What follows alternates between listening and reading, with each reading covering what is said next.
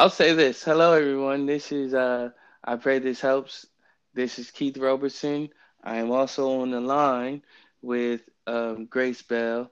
I call her by another name. I'm pretty sure she doesn't want me to tell you it, so uh, I won't do it. It is. It's, It's fine. fine. It's fine. Okay, Sarah, Sarah Bell. That's your government name, right? So people could Google you. Hmm. okay. All right. Um. what I need in my life. Right. Um, you can follow her at, speaking of which, you can follow her at um, A Chosen Generation, AC, ACG Cafe on um, Instagram. And I'm not sure about your other social media platforms, but that's where she's most uh, visible at to me. so you can find her there. Also, we are currently on the Anchor app. So we're recording remotely. We're not together.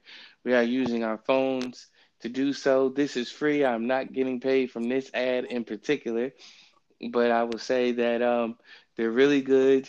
Um, if you choose the podcast, if you have a podcast um, and you want to podcast, you don't have to stop podcasting if you podcast with multiple people. um, I will also say this though. This app has somehow made me sound as though I have a lisp when you go back and listen to it. Um, um, I'm not I'm not too humble to say that I don't have a lisp.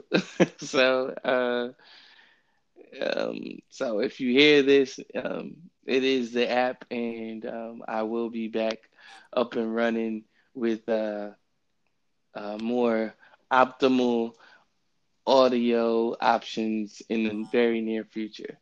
So, you know, as as to not distract you even further. So there we go.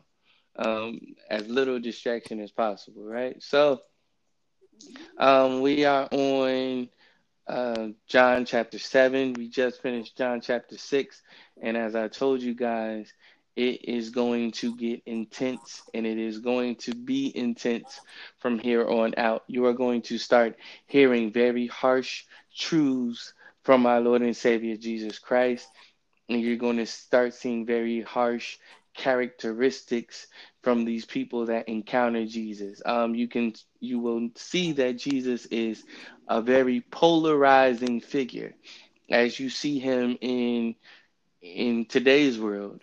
You know, he's a very polarizing figure. You say the word Jesus, you might get utter utter joyousness from one party and just utter and sheer hatred from another party. Jesus is a polarizing character and in a way, not even in a way, but you have to decide which side of the fence you are going to be on. Okay? Um he makes you do that, you know, just by who he is. And we're going to see that even more so in this chapter. In this chapter, Grace, you yeah. laughing. Um, what's funny? No, nothing is funny. I just think that is um well the funny part was I got the same thing when I started reading this chapter Mm. and I did see that you said that before it was gonna get like real serious Mhm. and and weighty from here on out and it didn't hit me until like maybe like verse 10 of this chapter but anyways Mm, that's why I'm laughing because I got all of that all of what you said yeah, so yeah So- we finna get into some stuff absolutely. Um, so why don't you uh pray us in and we'll get going. Um, Lord, we thank you. Mhm. We honor you. We praise you. We give you all the glory, Lord. Mm. All the glory that is due unto you. Lord, we ask um, humbly that you fill us with your presence, God. That you give us uh, revelatory knowledge Mhm. and understanding of your truth, of your wisdom, God. We ask that you bestow that upon us as we speak the words, as we study the words that are that are of you. We ask that it strengthen and embolden us to walk in our everyday lives uh, according to how you have called us to live and who who it is that you have called us to be. In Jesus' name we pray. Amen. Amen. All right, so like we always do at this time, um, we will read uh chapter, we will read the chapter, and uh, we'll read it in its entirety, and then we'll go back over it and see what the Lord has to tell us. Um, would you call this a Bible study? I'm starting to see it as such.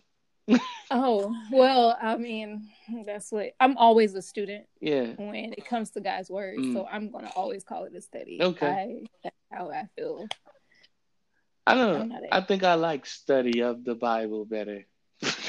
Even though it is the same thing.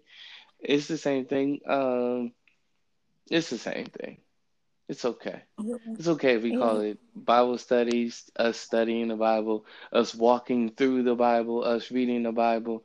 Um, I do want to reiterate that um, this this particular series, I really want you to get, and we really want you to get who Jesus is, the character of Jesus. Um, not not just less about what people say Jesus is, less about what others say who Jesus is, more about who he says that he is. Okay? Yes. Um there's a lot uh, being said about Jesus. There has been a lot that has been said about Jesus. A lot of this is spoken to um, in these books, in these gospels. It's almost as if a divine creator knew what was going to be said about him, so he put it in the books and made sure to address them thousands of years ago. Almost as if mm-hmm. something like that took place. But uh, so, um, and I'm being sarcastic because that's exactly what happened. So, John chapter 7. um, so, yes. What um, mm-hmm. translation? Because uh, uh, we are reading the New Living Translation. I found that this is one of the more palatable versions of the Bible for new believers and you know people that aren't into the wordiness. So, yeah. So the New Living Translation. I personally love the New American Standard Bible. Uh, my church my church back in Atlanta reads the CSB, the the Christian Standard Bible. Uh, uh, the uh, my father's church, I think they read the New King James Version. Uh, my mother tried to bring us up on the NIV. Um, Grace reads the what do you read? Grace reads the King James Version because she's better than us. So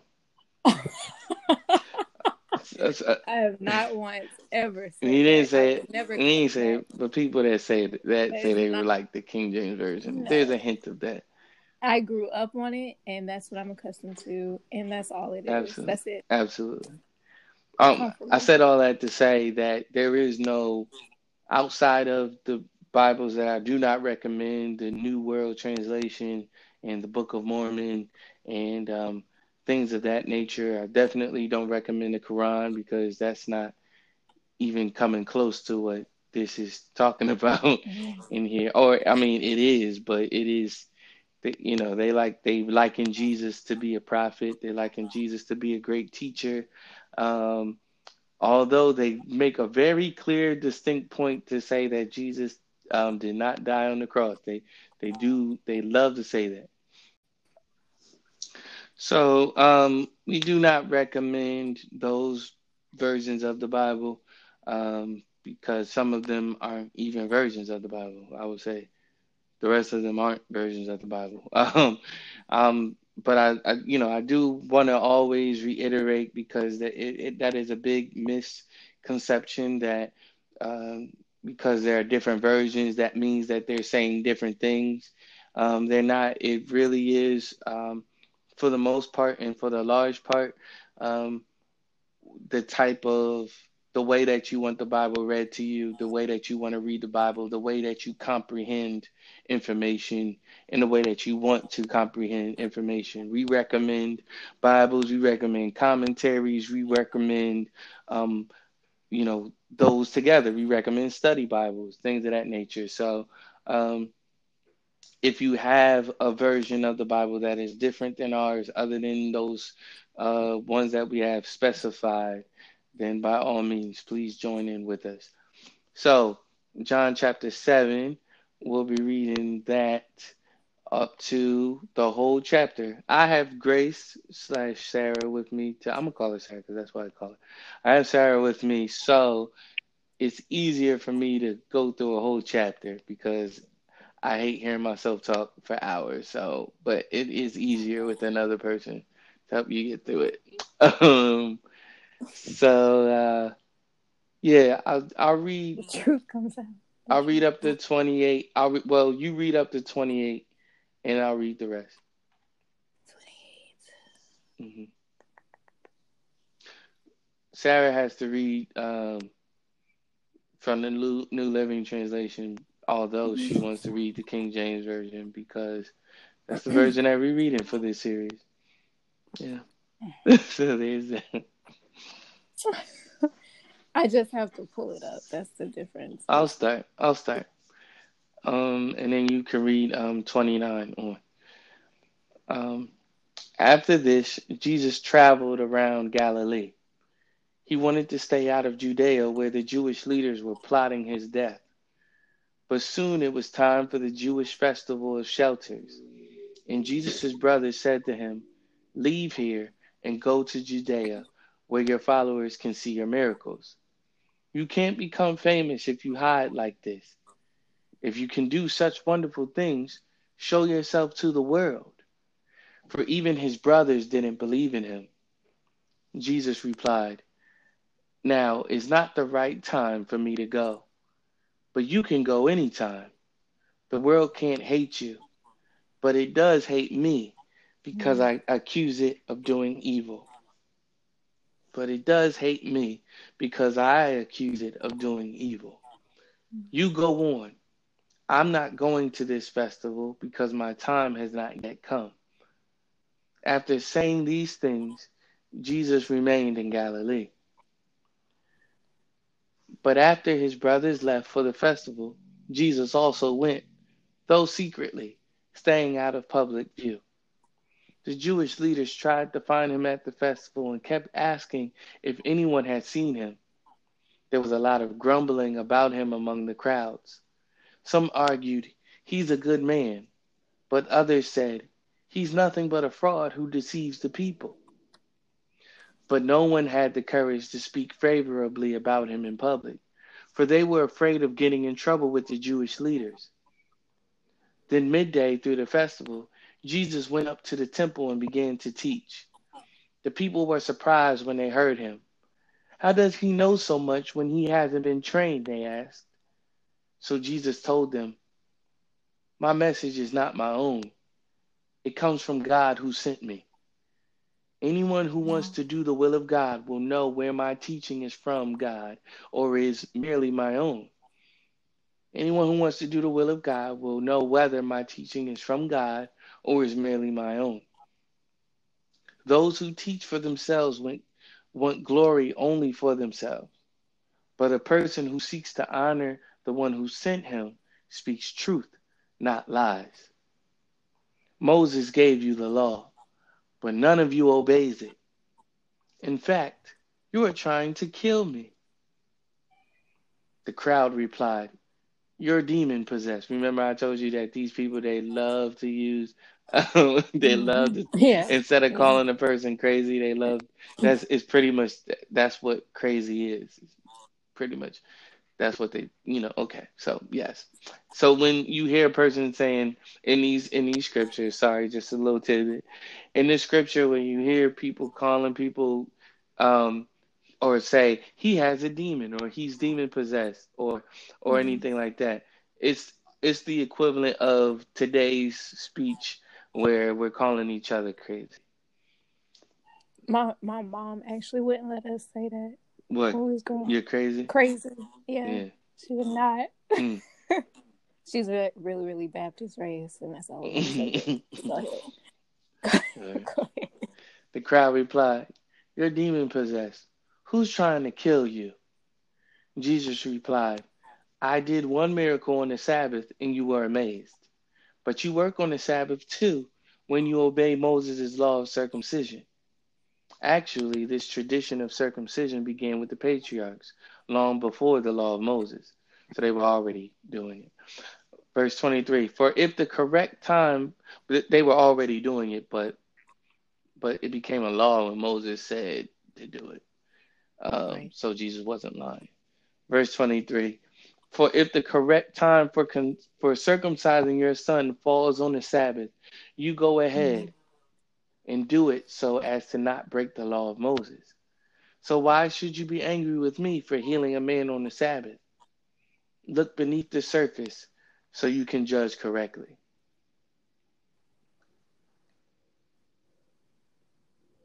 Verse 25.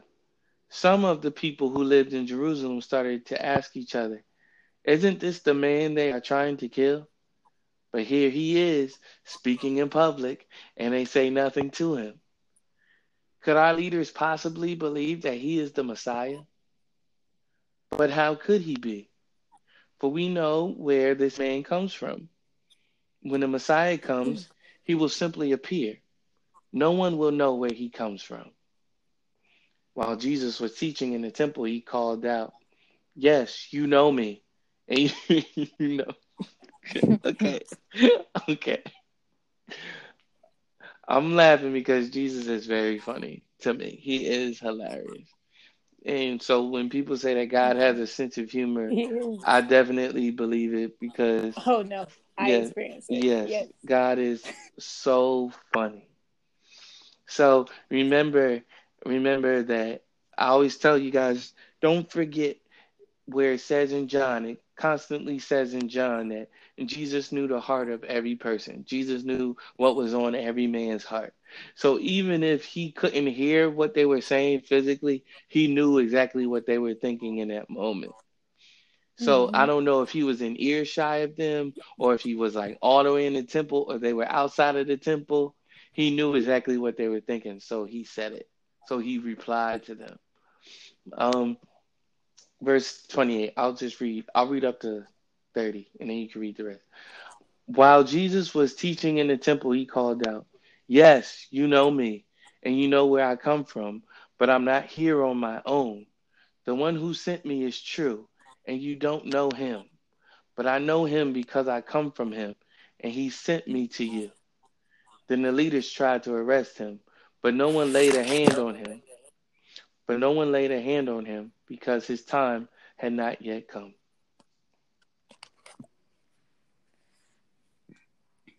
Many among the crowds at the temple believed in him. After all, they said, Would you expect the Messiah to do more miraculous signs than this man has done? When the Pharisees heard that the crowds were whispering such things, they and the leading priests sent temple guards to arrest Jesus. but Jesus told them, I will be with you only a little longer. Then I will return to the one who sent me.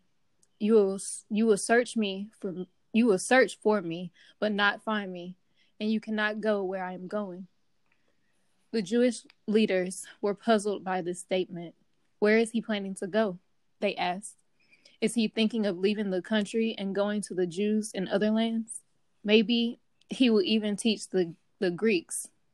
What does he mean when he says, You will search for me, but not find me, and you cannot go where I'm going? On the last day, the climax of the festival, Jesus stood and shouted to the crowds, Anyone who is thirsty may come to me. Anyone who believes in me may come to drink, may come and drink. For the scriptures declare, rivers of living water will flow from his heart. When he said living water, he was speaking of the Spirit, who would be given to everyone believing in him. But the Spirit had not yet been given because Jesus had not yet entered into his glory. Even the crowds heard him say this. Some of them declared, Surely this man is the prophet we've been expecting. Others said, He is the Messiah. Still others said, But he can't be. Will the Messiah come from Galilee? From the scriptures, for the scriptures clearly state that the Messiah will be born of the royal line of David in Bethlehem, the village where David, King David, was born. So the crowd was divided about him. Some even wanted him arrested but no one laid a hand on him. When the temple guards returned without having arrested Jesus, the leading priests and the Pharisees demanded, Why didn't you bring him in? We have never heard anyone speak like this, the guards responded. Have you been led? Have you been led astray too? The Pharisees mocked. Is there a single one of us, rulers or Pharisees, who believes in him? This foolish crowd follows him, but they are the they are ignorant of the law. God's curse in on them. Curse is on them. Excuse me. Then Nicodemus, the leader who had met with Jesus earlier, spoke up. It is legal to convict a man before he is given a hearing? He asked. They replied, Are you from Galilee too? Search the scriptures and see for yourself. No prophet ever comes from Galilee. Then the meeting broke up and everyone went home. Okay. So, for starters, uh, we understand that Jesus is on his way or not on his way um, to um, a festival. I have said it before and I will continue to say it again. These Jewish people love to party. Okay? They love they love to party and they love to eat. Okay? They they are celebrating so but uh, okay, so we'll get into this. Um, what is the festival of shelters? What is the festival of shelters? The Jewish festival of shelters. Um, I personally had to look this up and I lost my place. Oh, gosh. Okay.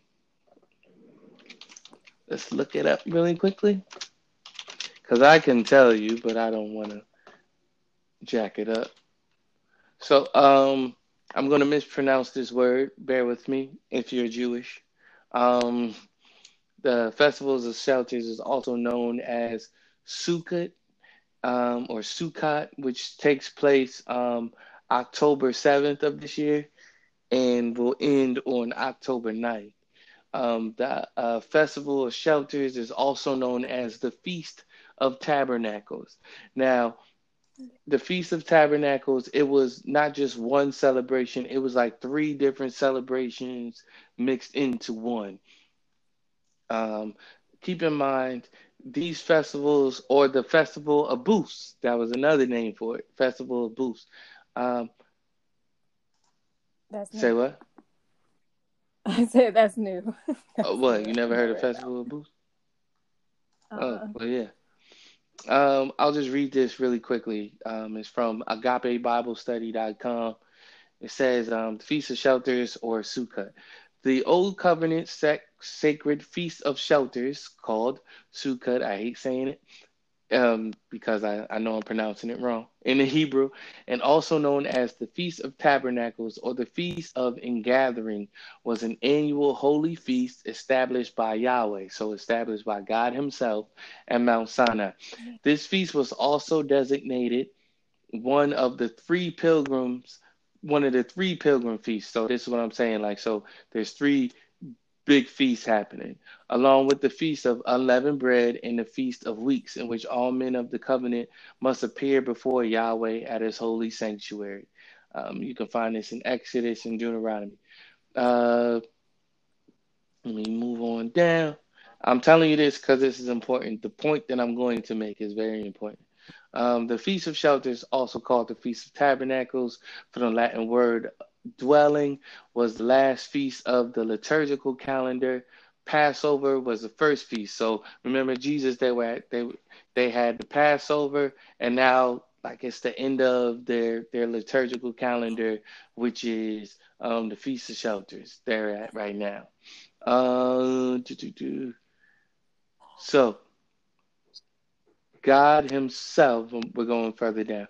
Um, the Feast of Shelters, Tabernacles memorialize God's holy dwelling place. Uh, this is so important. Memorialize God's holy dwelling place, the desert tabernacle, the design of which was given by Moses, by God Himself, and which was later replaced mm-hmm. by the temple built by Solomon in the 10th century BC on Mount on Mount Moriah in Jerusalem. Uh, the feast also recalled the booths or shelters, so temple of shelters, temple of booths, interchangeable. The people lived in during the time they received the Ten Commandments at Sinai during the rest of the Exodus experience. So, what would happen in during this feast would have tents, they would have booths, they would have tabernacles.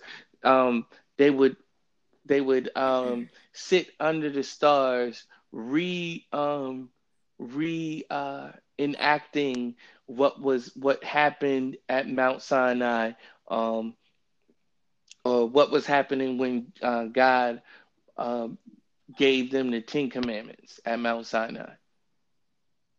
So they were going there. So it was another way of telling their kids what was happening or what what had happened, so that you know this tradition would go on, on and on and on and on giving God thanks for what had been done, um, and to remember that that's the whole point of their parties, right?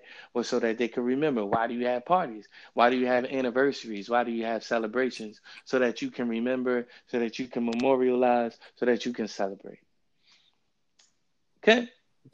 So in a nutshell, so apparently this might have been the last, the last one.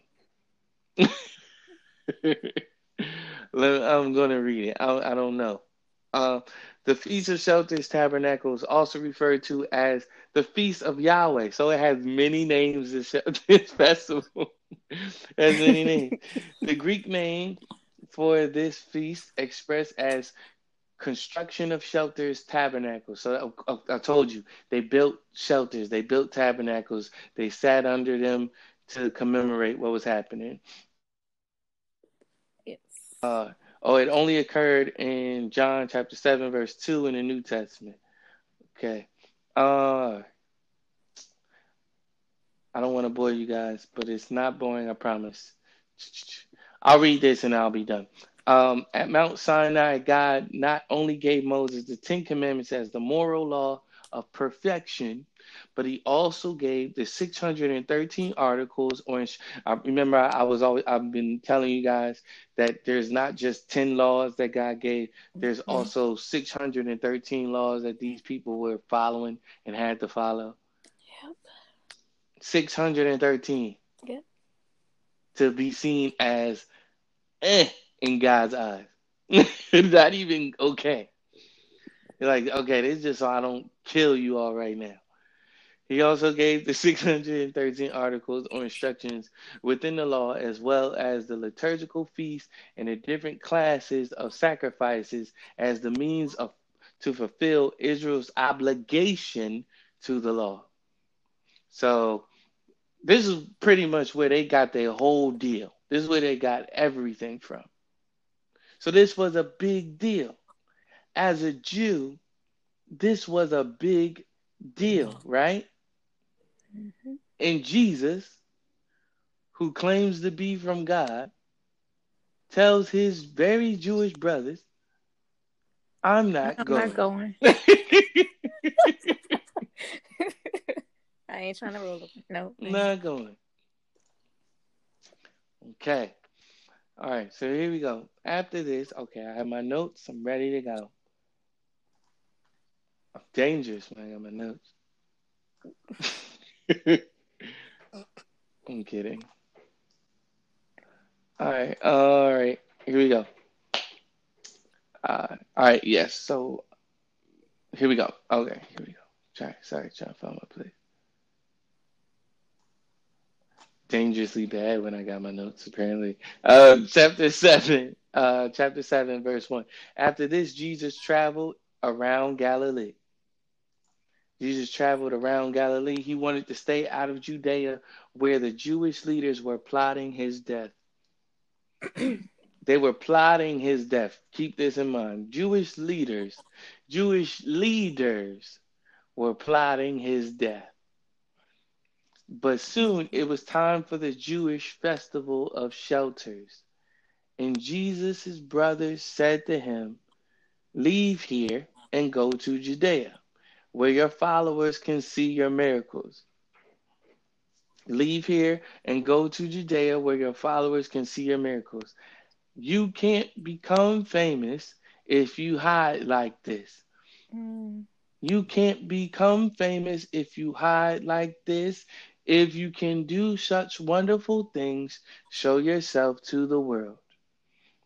Now, I've told you guys this time and time again that Jesus' mission was not to um, Jesus' mission was not to uh, promote himself. It was not to promote himself from the sense of me and me and me alone. That's not what it was.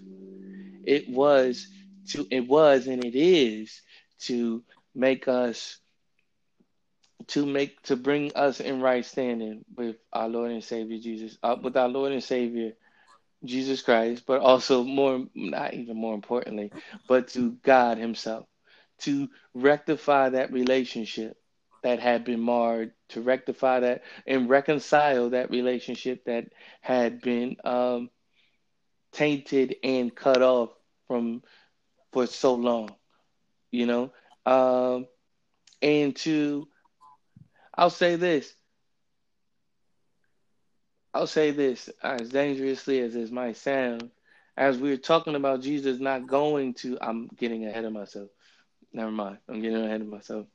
So, Jesus's thing was not to do miracles and stuff to make his name famous. It was it was the mission that was important to him. Come to me, drink of me, yes. Be be of me, accept me for who I am, accept me for the mission, for the for the for the message that I'm telling you.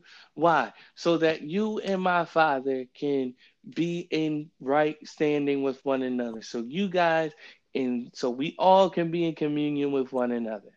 I am the bridge. I am the way to God. You guys keep trying to get to him. I am the way. Stop trying. So here's it. Here, here, his Jesus' brothers are at the time, they also didn't believe in Jesus as the Messiah. Why would you? Why would you think that the Messiah is going to come from your family?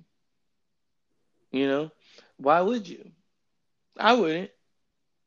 It's it's a very natural thing. I can't blame them for that. But and at the time they didn't believe, but they do also come to believe. James is a brother of Jesus. Uh, uh, one of the Johns is a brother of Jesus. Um, uh, they are, yes, Jesus is half brothers, so to speak. They are his half brothers, but they are his brothers. So they telling him, "Hey, man, go up to this festival, do all your little miracle workings and stuff like that, just like how you do." And who are these mere men telling God how to be God?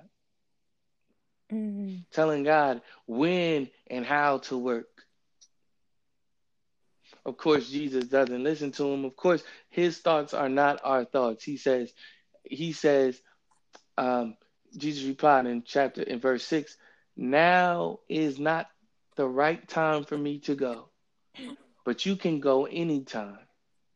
But you can go anytime. There's another verse that says, My time is not yet, but your time is always now. It's always. Yeah. So that is to say, that is to say, and I'm going to let Grace go in a second, but that is to say that first of all, God's timing isn't our timing. You you've heard the song. It's a very famous song. Rest in peace, Daryl Coley. He may not come when you want him, but he's right on time. Mm-hmm. So our time is always now. So we should always make the most of whatever time we have. We should always make the most of whatever time that we have. Time is important. Time is a precious gift, but it is a gift that is um in a way is fleeting. It's a it's a it's a gift like we won't always have time the way that we have it now. One actually one day time will be passed away. There'll be no such thing as time. No such thing as time. If there if there's a thing called time. Anyways, go ahead. Jesus is big on timing because his father is big on timing. He only does what his father says do. He only does what he what, what he sees his father do. So as God is big on timing, Jesus is big on timing. Um, I, I heard someone, um, Dr. Jaleesa Barnes, friend of the show, has made reference um, to John being about being a book about timing. And in a sense, in a sense, I would I would very much so agree. That is that all the book is about? No. Is that the main point of the book? No. But you do see the the um, the the the uh, the ongoing theme of the book being about Jesus in time, in the perfect time. And Jesus constantly talking about it's not my time, or the time is now, or the time has come, or the time always is, and the time always was. He's big on time. So he's saying, Nope, I'm not going. I'm not going right now. Y'all go ahead. Uh, Grace, any any thoughts? Anything you want to add? Up until this point. um no, everything you said is pretty much on point. I think the the one of the main key points of understanding who Jesus is is how he does as well. So when we're reading, we also can use him as an example for us. Yeah. So, you know, the leading of the Holy Spirit is is always what he was listening to. So he knew when to go left when a whole bunch of stuff was popping off on the right. It's like, and that's what you get from God. He's always in perfect timing. He's not going to be when you want it to be mm-hmm. or how you think it should be. He's going to be the, like what you were saying before, it's all in the timing. And then he reveals it to you as you're, as you're walking with him. Mm-hmm. And that's what Jesus knew. So that's what he was trying to explain to them. Amen. John chapter John chapter 7 verse 7. Here's the thing that gets I mean, it would get me if I didn't know who Jesus was. Uh, John chapter 7, verse 7 The world can't hate you, but it does hate me because I accuse it of doing evil. the world can't hate you. Why can't the world hate me? I feel like people hate me all the time. What do you mean? What do you mean the world can't hate me? What I thought we had haters and this, that, and the third, and and um whatever else is going on in the world. I thought that. What do you mean the world can't hate me? Any insight to that before I do my deep dive, Grace? oh, you asking mm-hmm. me? Okay. Uh, no. Go ahead. Go ahead. Do you have notes? I do have notes. Where your notes at? So I know when to defer to you. Where are my notes at? Well, you stop They're me everywhere. when you stop me when you got something, all right? I, will stop you. I'll stop you. All right, cool. All right. I'm a, all right. Well, here I go. All right. I don't like to be redundant though, huh? so I, I appreciate you. Say that again. Go ahead. I don't like. oh, you saying you, like, okay? I, so you follow the Holy Spirit like, is speaking to you as well. Amen. okay.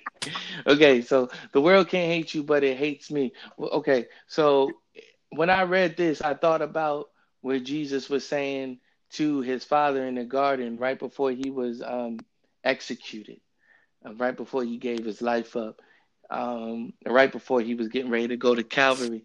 He told, he was talking to God the Father in the garden, and he was saying, Lord, the, the world hates me just like the world hates them just like it hates me. Keep them, protect them, this, that, and the third. Right? So is this is this mm-hmm. Jesus like is this in in him coming to this conclusion in chapter 17 like is this a a contradiction is it b um is it b now they've grown to such a level of knowing who Jesus is, now they that the world hates them as well? Or C, was this verse not pertaining to them at all? We'll go with C. Okay, so the world can't hate you. Why can't the world hate his brothers? He's talking to his brothers and not his disciples. His brothers are not his disciples at the time. The world can't hate you. Why can't the world hate his brothers? Because his brothers are of the world. His brothers are of the world. Mm-hmm. So the Bible talks about being in the world, but not of it. What is the difference between being in the world and not of it? You can be in something and not be a part of it. So just like oil, well, well, that's different because oil and water. So let's take let's take a let's take literal literal things, right? So a dolphin is in the water, but it's not the dolphin is in the water, but it's not of the water. That's a perfect example because dolphins are mammals anyway. So so it can be in it, but it's not of it, right? Or it can be of it, right? Or so take you and I for instance, we can be in the water, but we're not of the water. That's a more apt apt uh, or apt uh, uh, analogy. So we'll be in the water, but we're not of the water. So even though we might be in it, we're not a part of it. So we don't we don't uh, relate to the things of the water. We don't. We got to come out at some at some point. So it's just it's the same thing as a believer and a non-believer. An an unbeliever understands the way that the world works, just like a believer would. The unbeliever um, does things that the world does, just like a just like an unbeliever might do. The distinction is the unbeliever understands how the world works and agrees with it and operates that way. So it can't be hated because it's going along with what the world is already doing. Believers, we don't have that option. We don't have that quote unquote luxury. And I call it a quote unquote luxury because we, we find that, um, uh, uh, you know, there's far greater ahead than what lies before us. But for the believer, we might be doing some of the things that the world does, and I do mean some of the things that the world does. We might understand how the world operates, but we are we are of the kingdom of God. So the way that our mentality is, the way that we think, the way that we move, the way that we abstain from certain things, the way that we don't even understand how you can continue on this way is not that of this world. So, yes, the world hates us because we testify of his wickedness, just like our big brother Jesus did. Right. How can you do that? Can you can you do it by saying it? Yeah, of course, that's one way. That's a major way. Can you do it by thinking it? Yeah, but nobody will hear you. But like, can you do it? But as a man, think of so is he.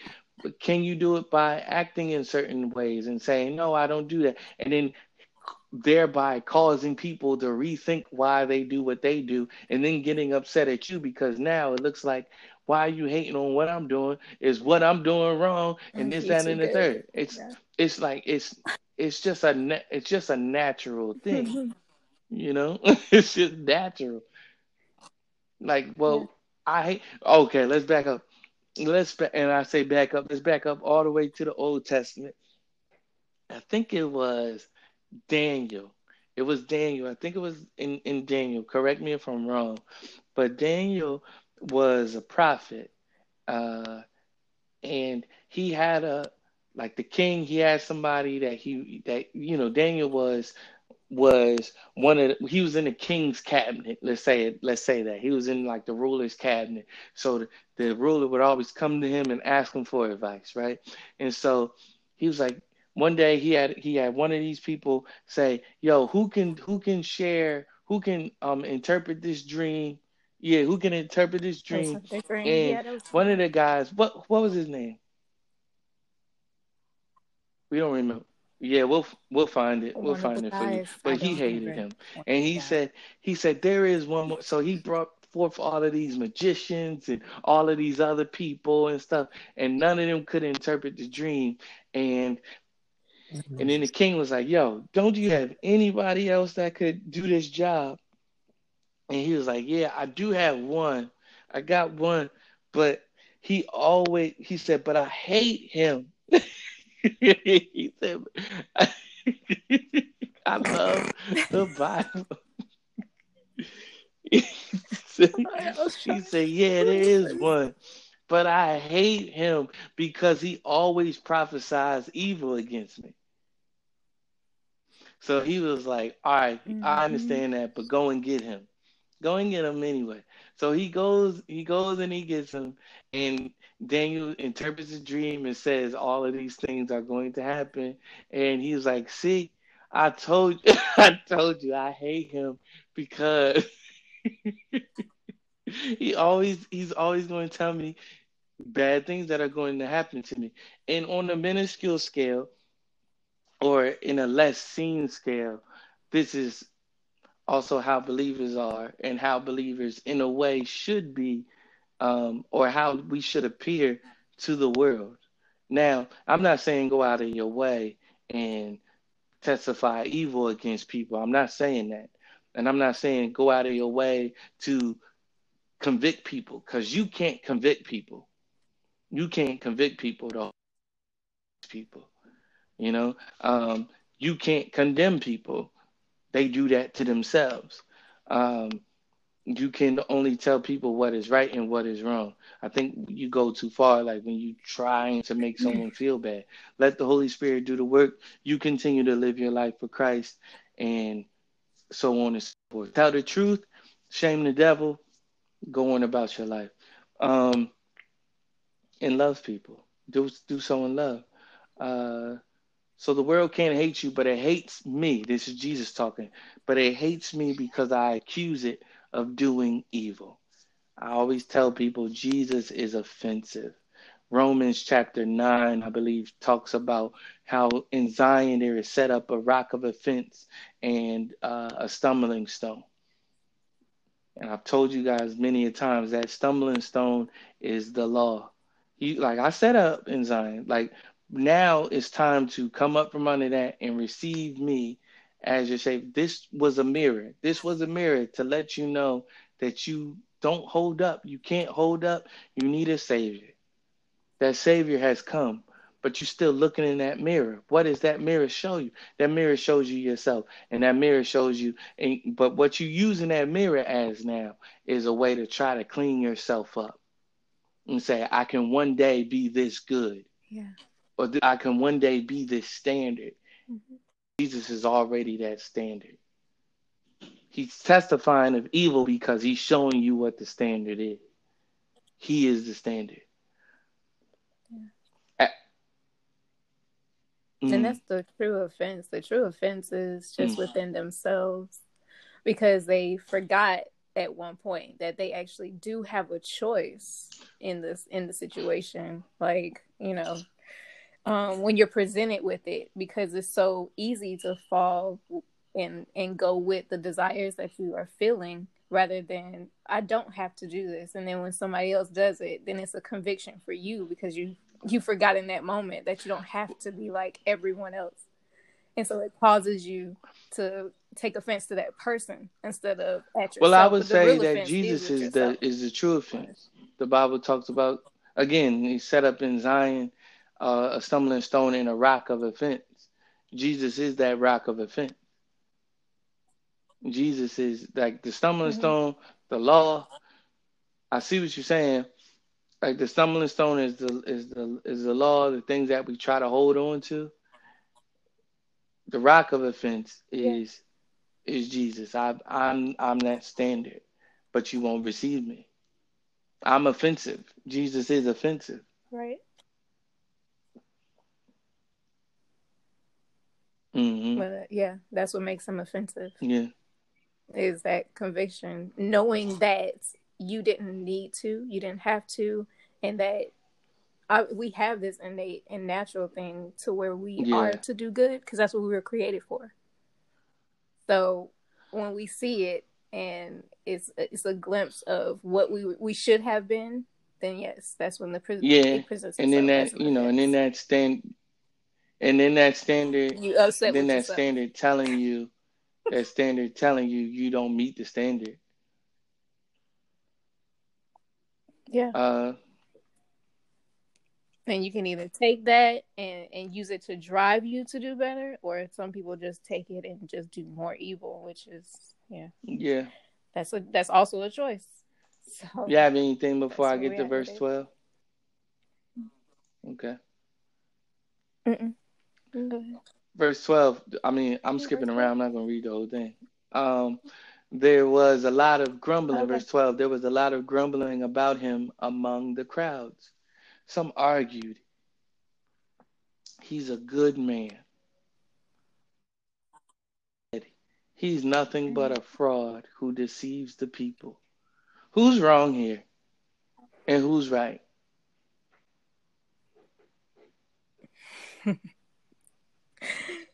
mm-hmm. Who's wrong and who's right? No one is uh, right. They well, not no right. Is. When it comes to when it comes to no your perception of what reality really is, you're always going to believe in what you think and this is something that I bring up to my children. I actually teach my children this on what just happened here because there's no they don't mention the middle ground. They don't mention who sort of kind of maybe believes that he's good and then maybe not. They just only say those who think he is and those who believe in him and those who don't. And I always teach my kids like there is no almost doing anything. You either do or you don't. And here is where you get to see the actual offense that he brings. He does bring this division. Yeah. You either are for him or you're not. And those you touched on this like last time. Those who go to church or who read the Bible and only pick through it and mm. use it to fit whatever they believe and how they want to live their mm. lives. And it's like it doesn't work like that because ultimately what you're doing, you're not living as a Christian. You're creating your own religion at that point. And mm-hmm. it's still not Christ. So you still stumbling really just don't believe in the stumbling stone. So no. Yeah. There's no, no. gray area. Um, no... So I'll say about verse 12. no one's right in verse 12. No one's right. There was a lot of grumbling about him among the crowds. Some argued he's a good man. Now, is Jesus a good man? No. he's God. I'm not. and that's what people try to diminish him down to. He was a good man with good teachings. He knew how to prophesy. He knew how to um, tell us how to walk this life and all of that type of stuff. You are stopping very, very, very short of who he really is. He's not a. He's not just a. He's not a good teacher. Right. Not a. He's not a good teacher. He is God. But others said, He's nothing but a fraud who deceives the people. Now, again, we these arguments are not new arguments. They're found here in this in this in this chapter, in this book, in this verse. These arguments of today, they were the same back then as they are now. And neither one of them testified to who he is. He's not mm. he's not playing your game. He's like, look, come up, come up. Mm. Like, in my opinion, I much rather I think I think I think he's a good man is more problematic than he's nothing but a fraud who deceives the people. Because at least he's nothing but a fraud who deceives the people is acknowledging what he's saying he is a good man is more deceitful than he's nothing but a fraud who deceives the people. That's the in my in my personal opinion. This is Keith. In my personal yeah. opinion, yeah. that is more detrimental than he's a fraud. That so you're just saying that he's lying about the stuff that he's saying. He's a good man is a disregard of what he's saying. Mm. Right. Verse 13 but no one had the courage to speak favorably about him in public. See? but no one had the courage. No one had the courage. No, no one had the courage to speak favorably about him in public. Mm-hmm. Space well, no, and opportunity. They had a whole bunch to say. They just couldn't say it. They, they were grumbling. right. There was a lot of Looks grumbling like about. About but no one said it out loud. No one had the courage to speak favorably about, but but this is but so this is a whole other thing, my fault. But no one had the courage to speak favorably about him in public. So here's my thing: when someone likes me, when someone like me, when I say, "No, for Christ I shall live, and for Christ I shall die," and I'm not going to allow y'all to speak about Jesus. It's well, can't we all just get along? Is can't we um just agree to disagree? I'm like, no, we can't agree to disagree. You tell it not on this. disagree. Yeah. Not on this. But because they were afraid of something, they were afraid of getting in trouble of the Jew with the Jewish leaders. What are we afraid of? As believers, what are we afraid of? When we don't have Right. It, it's describing it's really the church. Described. What are we? Yeah. the struggle. What- yeah, this is what are we af- This exactly Mhm. describes the the struggle that we what are, have. yeah, what are we afraid of when we when Go we don't want to speak up when we don't want to be socially martyred in america we got it easy when it comes to this quote unquote religion stuff because i again it's not a religion but it, we we got it easy. People are literally getting martyred. People are literally getting their heads cut off. And they they say look i'm going to Mhm. die for jesus because i i believe in jesus and we're afraid of not having the same friends. We're afraid of not having the same social status. We're afraid of we're afraid of being argumentative or looking Mhm. argumentative. We're afraid of this that and the third.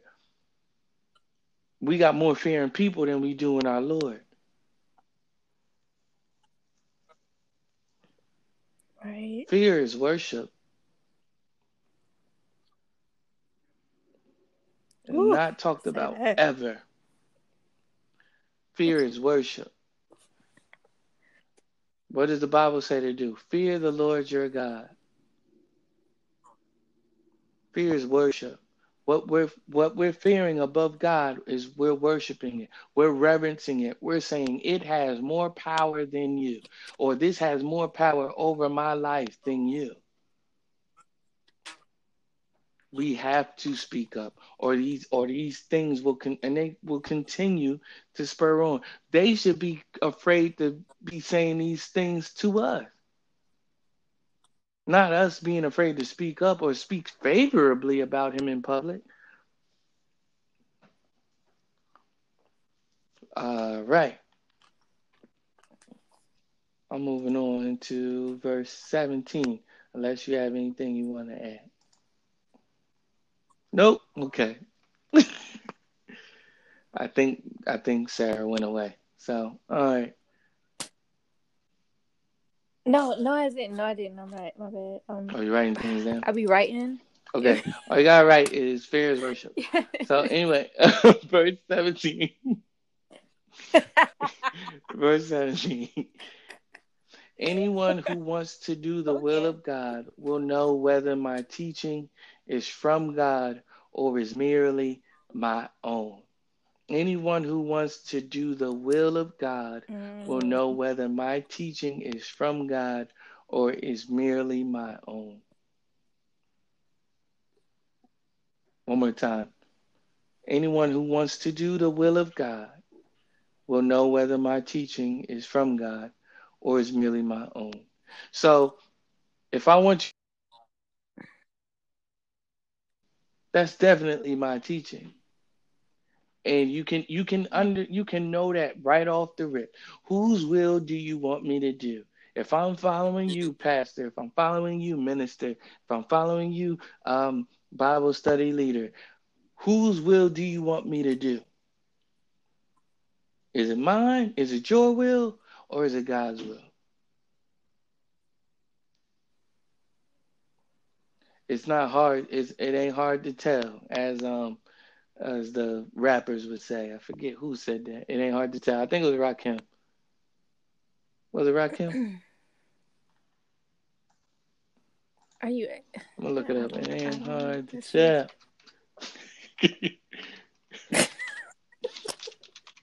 It's all you. I'm not even. Nas. Nas. It was No. Nas. It ain't hard to tell. I wasn't far off. I- wasn't. Rakim is not far from Nas, but I digress. Uh, verse 18. Those who speak for themselves want glory only for themselves. Those who speak for themselves want glory only for themselves. But a person who seeks to honor the one who sent him speaks truth, not lies. Those who speak for themselves want glory only for themselves. I, I wish, like, it's pretty self explanatory. Verse 19. Mm-hmm. Yeah, the verse, the whole thing is, is, is, I don't need to delve into that. It just is what it is. And I don't want to give this impression that Jesus is saying something, is always saying something like, like he's always saying something underlying. Yes, he is God. Yes, he has a great way with words, but some stuff just is what it is. So I don't want you to fall into that trap of I can't understand this without an interpreter. I can't understand this without a commentary. Yes, you can. Trust the Lord. Verse 19 Moses gave you the law, but none of you obeys it. Let me go back. So if cats are talking about, yes, do this, do that, and do this, and and and and send me send me this, and send me that, and send me this, and send me that. I'm going to do this, and then you do that, and it's all in favor of them, and it's not in favor of the kingdom. It's a clear indication, and I think people know that. I think people are aware of that.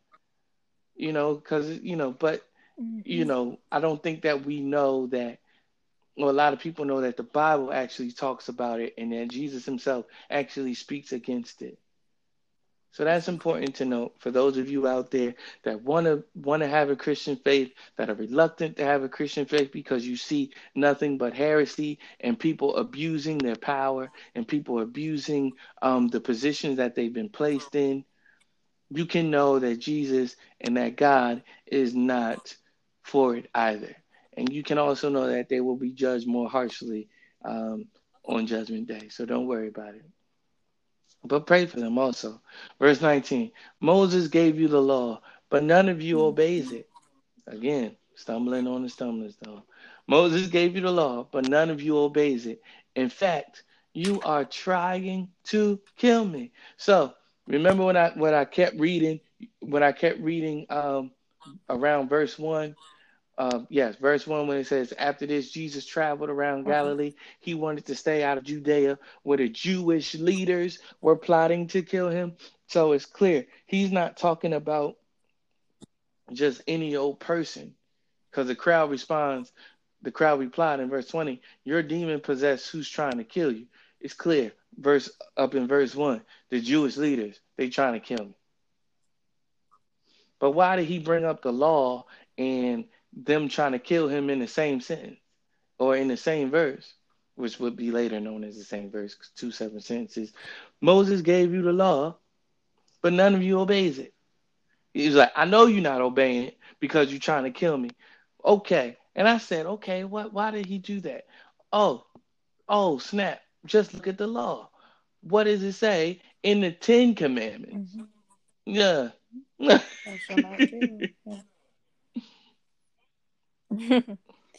and he's using that because that's something that they always reference in regards to how he responds. They will always bring up the law, so he will always direct it back towards that, since that's what they yeah, that's what they're holding. Right that's now. what they're holding to be true.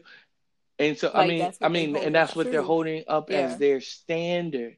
So it's like, well, you, well, you mm-hmm. can't keep this standard. It, he keeps making, he keeps taking shots at their standard right? So, or or what they exalt, right. and like, so you rather not accept me, but you rather you rather take on this law and accept yourself. That's what you're doing. It's myself that I'm trying to hold on to. I'm trying. Okay, I can do it. I can do it. I can keep this law. I can please God by myself. I can do it. It's like, no, you can't. You need me, but you're trying to do it when you're still not able to do it. So you're trying to kill me, but you yourselves can't keep it because you trying to kill me. like I don't, I don't have to go any further than that. Yeah, You're trying to kill much. me. Yeah. So that's a clear indicator you already breaking it.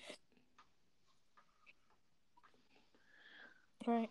Uh, verse twenty. Where I want to go next? Where? Where? Where? Okay. Mm. Verse twenty six. Verse 26. 26. What does verse 26 say, Sarah?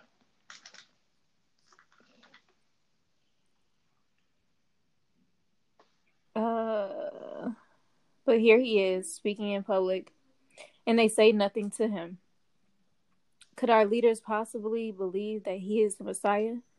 But how could he be? Mm. For we hmm. know where this man comes from. When the Messiah comes, he will Wait, was that verse 26? No one will know where he comes.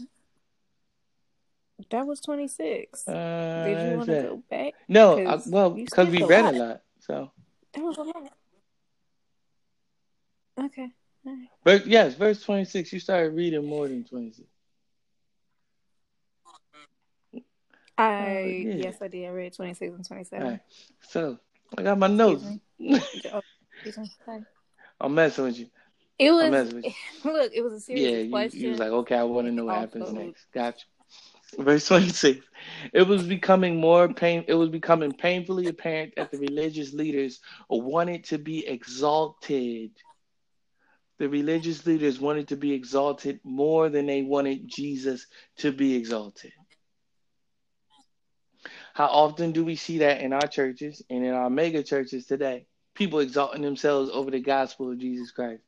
So many people, like, so I don't even, want- uh, you know, the event that happened this past Sunday, uh, people saw the Hezekiah Walker John P. Kee battle as no issue because because we come from a Christian world that loves to Mhm. exalt themselves over Jesus.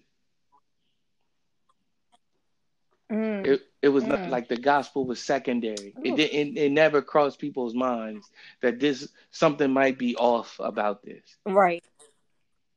We see we see our church Right. leaders exalt themselves Like- all the time. So it, it it's it's you become desensitized by this. Right. It's like if the if the purity of those songs Yeah. truly came from just the honest Right. worship of who he is and glorifying who he is and Right. speaking the gospel, Right. then it ain't about who made it. Exactly. It was all inspired by who. So Right. it's And if like, and even if come yeah, and even if it yeah, I didn't like it. full or can you hear me? Uh, Yes. So even if it was I Someone called me. now. You So even if it was like some true celebration of gospel or something like that, market it as that. You know, market it as that. Uplift your brother. The Bible talks Right. about outdoing one another right. in honor, outdoing one another in like doing things for people and things of that matter, of that nature. It's but to say like, look, my gospel song is better than your gospel song, and I wrote this. You may have written this, but I wrote this, and other. It's it's worldly. We took it. We took it from the world, and we said, "Wow, the world is doing this. We're jealous. Let's do it." Mm-hmm. Mm. That's actually that statement right there. Okay, revealed to me. Okay, go. Well, parts I well, okay. There we go. 21 go. through 24 when it's when he um he is talking to them about hmm performing on the sabbath the circumcision and then they're upset with him for healing also on the sabbath when it comes to you know the the law being kept it's like um you don't have a problem doing what thus says the lord when it comes to those things but when i am doing the fulfillment Mhm. of the work of the word which is healing which is a form Ah, of rest yeah. honestly i'm just gonna go out, go out and say that but that's not isn't that also something the work of my father the work of in which that you support the law and carry the law out mm like, so if you're going to judge, judge it righteously. That's what he was saying. But in what he was saying, he was also revealing their jealousy. It's like I could almost see, you know, him talking to, you know, the the priest or you know whoever he was talking to in that moment. Like, yeah, we we want to heal too, but we're gonna wait till the Sabbath. Like, I can definitely see them looking at Jesus like they didn't want to support that because of how he was healing, not the actual act in it. Yeah. It's not that they were against it; they were just trying to find something. Verse So- twenty-seven. Mm-hmm. I'm on twenty-seven. We are. But how could he be? For we know where this man comes from. When the Messiah comes, he will simply appear. No one So will they- know where he comes. Are they right or are they wrong in this? This statement. They wrong for questioning it. Um, I mean, they wrong for hmm how you know how they're how they're presenting it because it's almost like for me it's one of those situations of like why do we always seek god to do something Well, we do because top well, I guess verse in, in the. They're getting When- verse twenty-seven from the scriptures themselves. No one knew outside of Jesus Um, but like a lot more, the majority of people, the mass majority, I would say 99.99999% of people didn't know the scriptures more than these religious leaders did. Oh wait, sorry. These are just reg- Mhm. these are regular people. These are people. Sorry. These are just regular people. But the truth is, but the truth is, no one knows where he, he would come from. So who's to That's say why not come through That's his divine saying. creation?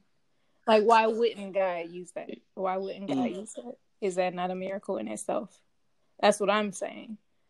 Like they're looking for it in such a, a way that they have never seen before. When the truth of it is, all of what we see is a manifestation of what God had created from the Spirit. That is a miracle. That is supernatural.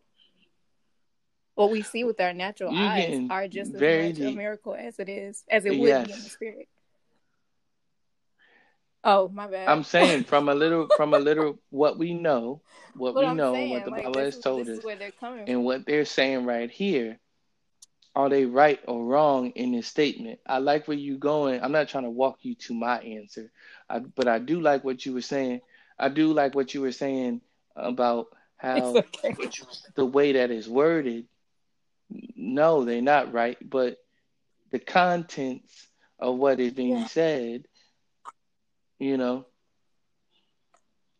because I think, but and I, I agree with what you're saying, right?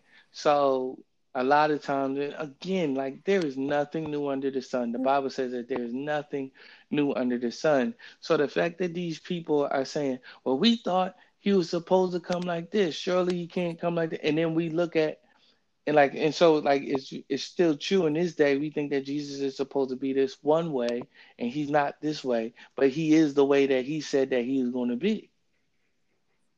It's just our interpretation of it was wrong. Hmm so verse 27 it says but how could he be? How could he be the messiah? For we know where this man comes from.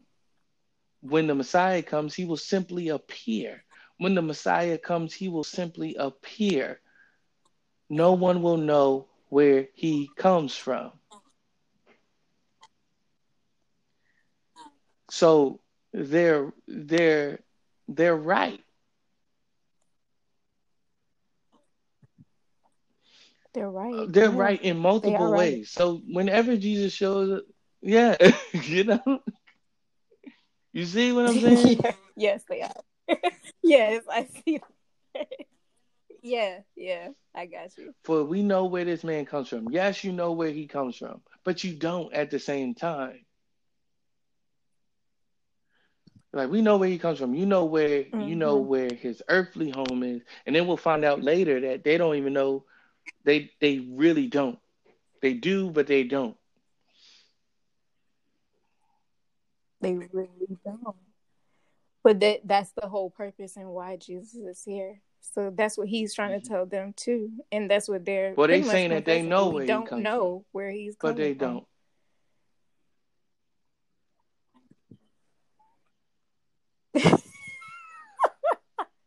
the knowledge of where he comes from, they do not comprehend, Right. and that's what Jesus is. Well, I'm about to blow your mind So right yes, they don't All know. right, so it's like this. The Bible Yeah. says, "For unto us a child is born, unto us a son is given. Unto us a child is born, Mm. unto us a son is given." Why wasn't the son born? The son is given. He was already. Because uh, He the was son, he was already. Already existing. He already existed. Child is born. Uh, again, God, Yeah. man. For unto us a child is born, unto us a son is given. Child, human, human nature. Yes, you know where he came from. Son is given. You don't know where he comes from. Mm-hmm. Yes. That part. Verse 28. God always does this. Um, while Jesus was teaching in the temple, he called Yes, out, that was good. Yes, you know me. This is the part that we laughed at in the beginning. He was like, I know what y'all saying. When Jesus was teaching in the temple, he called out, Yes, you know me, and you know where I come from. So he's even Mm-hmm. acknowledging, Yes, I'm from here. I'm from here. This is my hometown, this is my home state, whatever this is. You Mhm. know me. Yes. Uh, what I've lost my space. Yes, you know me, you know where I come from, but I'm not here on my own. The one who sent me for unto us, child is born, unto us a son is given. Yes, The one who sent me Yes, is you true, and you don't know him.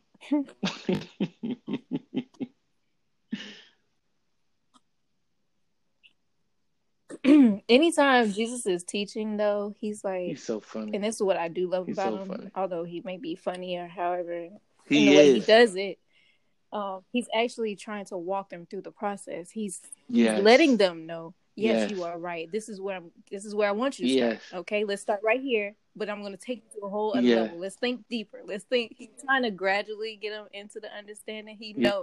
And that's the beauty of exactly who God is in our lives too. He meets us That's exactly what I wrote in my notes. Knows. said verse twenty seven, verse twenty eight answers verse twenty seven, and this is probably like one of the times Jesus answers people hmm directly Yeah. that we see in Scripture.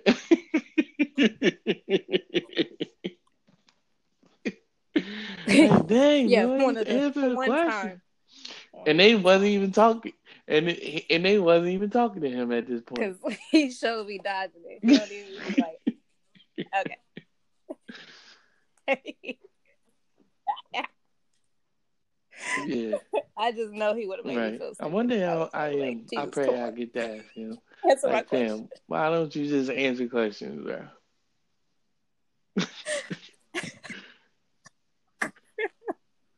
You know my look. This is a personal story, but my father Yeah, used to do this all Yeah, the time, and I used to be like, Right. "Dad, stop talking in parables. Like, I don't want it. I don't like it." As a child, it was funny. yeah. You trying to walk? As an adult, I Yeah, get it. It was like, oh, okay. He didn't want to limit my thinking. yeah. He didn't want to limit in the Because way once that I you, came because it, it helps you like to. So really I, get that's it. That's how I love my dad. Because once you get it, you won't forget it. You know. Mm-hmm. Mm-hmm. Right. Yeah. Yeah, It's because you get to experience it, and that's what this is all about. Like I tell yeah. everybody, It's an I it's an epiphany. kingdom. I don't want to. It's an epiphany. You know, make it you there. Know? I want to experience. It. Uh, I'm Yeah. going down to verse 32. Do you have anything hmm before verse 32? Okay. Oh, so just go. I don't even know where you I'm know at. that I this is a podcast, so you can like go going back and listen to it, and yeah, it's recorded. It's being recorded. Let's see Okay. Okay. It's okay. right. I I, don't. You you make a habit it's a of talking to people and and get and writing down Like at the listening same to you by myself. Okay. Okay. Verse 32. when the Pharisees heard that the crowds were whispering such things, they I'm sorry. They and the leading priests sent temple rude. guards to arrest Jesus. I do want to say this that um Jesus is this just reminds me that Jesus is the perfect the perfect high priest. Um, we will read, Lord willing, we will read uh, Hebrews at Mm. some point, but this helps you understand. Well, I want to help you understand before we even get there. Spoiler alert Jesus is the great high priest. He understands. He understands. Jesus understands being harassed by police. Jesus understands being um, Jesus Jesus understands um, police brutality. Jesus understands being wrongfully executed. Jesus understands being innocent and being on death row. We serve a mighty, mighty God who experienced a great deal and who and who sympathize with us is what the scripture says. So not sympathize, sympathize. I feel bad for you. Empathy says I I'm sad with you because I know exactly what you're going through. Yes. Thank you, Lord, for being the high priest. Like perfect, perfect in all his ways, man. Trying to tell you. Jesus knows what did my notes say? Jesus knows about being harassed by police. Jesus knew about the worst police brutality.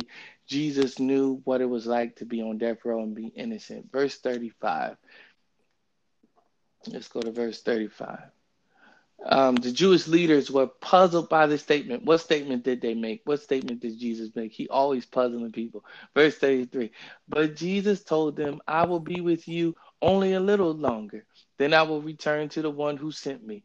You will search for me, but not find me, and you can't go where I am going. Um, again, spoiler alert Jesus is going to die. Jesus is going to raise from the dead. Jesus is going to ascend into heaven. You can't go where he's going. Uh, When Jesus ascended into heaven after, you know, walking around for mad long and saying hi to people, waving to people and letting people touch his side and stuff, and like, you know, telling people like, What's up? I'm back. The ultimate flex. He he ascends into heaven and they're like, Yo, why are you leaving? He's like, I gotta leave. And they was like, Why you gotta leave? He's like, I'm going to pre-. he's like, Where I'm going, you cannot go. He said, I'm going to prepare a place for you. He said, if I if I if I don't go, then then the Holy Spirit can't come. He didn't call him the Holy Spirit, but he's like, if I don't go, he can't come. And it was like, what? And he was like, yeah. He was like, promise. I promise it'll be better if I go because then if I go, then he could come. But he can't come if I don't go. So I gotta go. Okay. So um, verse 33 but jesus told them i will be with you only a little longer so he was always telling them about about his death this, this his death didn't come by surprise to him they never caught him off guard. Then i will return to the one who sent me. Who sent me? Gee, god. God sent me. My father who art in heaven. Hallowed be his name. Verse 34 you will search for me but not find me. Now doesn't mean like I, I need Jesus, I want Jesus, and I can't find him. No, it means like physically, no, you won't be able to find him physically. No, because you can't go where he's going. Not yet. The Bible, uh, again, I meant to mention, he went to prepare a place for us. He said, I'm going to prepare a place for you. So it's not like, oh, I'm just going to leave y'all here with all these quote unquote good teachings and all this quote unquote good prophecy that you can't do nothing with. Prepare a place. He said, In my father's house, there are many rooms, and rooms can be translated in um, English from the Hebrew and from the um, Greek to mansions, to houses, where is where we get all of those songs from. In, in my father's house, there are many mansions. He said, If there were not so, I would not have told you. He's like, So you can rest assured that, like, yes, there are mansions there. I wouldn't have said it if I didn't mean it. All right, so verse 35 the Jewish leaders were puzzled by this statement. Where is he planning to go? They asked. Where is he planning to go? They asked. Is he thinking of leaving the country and going to the Jews in other lands? Maybe he will even teach the Greeks. What does he mean when he says, You will search for me, but not find me? You can't go where I'm going. I just told y'all I'm not gonna have to I'm not gonna reiterate that, but he I just told y'all what he meant. Um and I do want to say that verse 37 is saying what it's saying. Mm. And verse 37 has been saying what I've been telling y'all this whole time since we started this series. On the last day, the climax of the festival, Jesus stood and shouted to the crowds, Anyone who is thirsty may come to me. Anyone who is thirsty may come to me. Mm. What uh, what is the meaning of life? Come to Jesus. I'm tired of all this pain and suffering. Come to Jesus. Why my kids ain't doing right. Why why is such and such strung I want to give up these drugs. I want to I'm tired of being an alcoholic. I'm tired of this, that, and the third. Come to me. You're thirsty. Come to me. I do want to say this. I've always said this, but here it is. Here's the moment to really say it. You will never, as long as you are living, you will never hear the Lord say, Depart from me. He's always saying, Come to me. Mm. Always. If you're if you are in sin, if you Christian mm. or un, or non-Christian, believer or unbeliever, if you have if you is like I'm too dirty for the Lord to to do anything with me, shut up and mm. come to him. Come to him. He's always saying come to him. Right. Always. There's nothing that you can do that will that will stop you from being loved by God. Nothing. The only thing, the moment that you stop breathing and you have not accepted Him, you have committed blasphemy against the Holy Spirit. And that is the unforgivable sin. You didn't accept, you didn't accept me. I can't. Depart from me. I never knew you. That's the time that that's the one time he's going to tell you to depart from him. That is the one and only time. He only has to say it once. But up until that moment, he's giving you chance after chance, and you don't know when your last chance is. He's saying, Come to him. You're thirsty. Come to him. Drink of him. Come to him. Verse 40, unless you have anything to add or take away.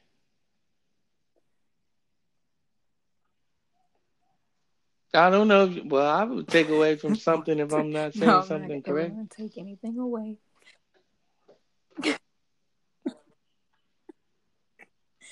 well, yes, if you're saying you're right. Verse 40 no, um, 43. beautiful illustration. As you can see, the crowd was always divided about Jesus. It's it's it's not it's not new hat that these that people are divided about who Jesus is. But here's here's the idea. Mm-hmm. How about you find out what Jesus is saying about Jesus and go from there? Okay? It's easy. Amen. It's easy. go away. Verse 40. When the crowds heard him, they say this when a crowd heard him say this, excuse me, some of them declared, Surely this man is the prophet we've been expecting. Others said, He is the Messiah. Still others said, But he can't be. Will the Messiah come from Galilee? For the scriptures clearly state that the Messiah will be born of the royal line of David. Remember, I talked about this last week? I said, I had I had no clue. Mm-hmm. Scriptures clearly state that the Messiah, and I love this, for the scriptures clearly state, thank you. thank you for doing the work for us.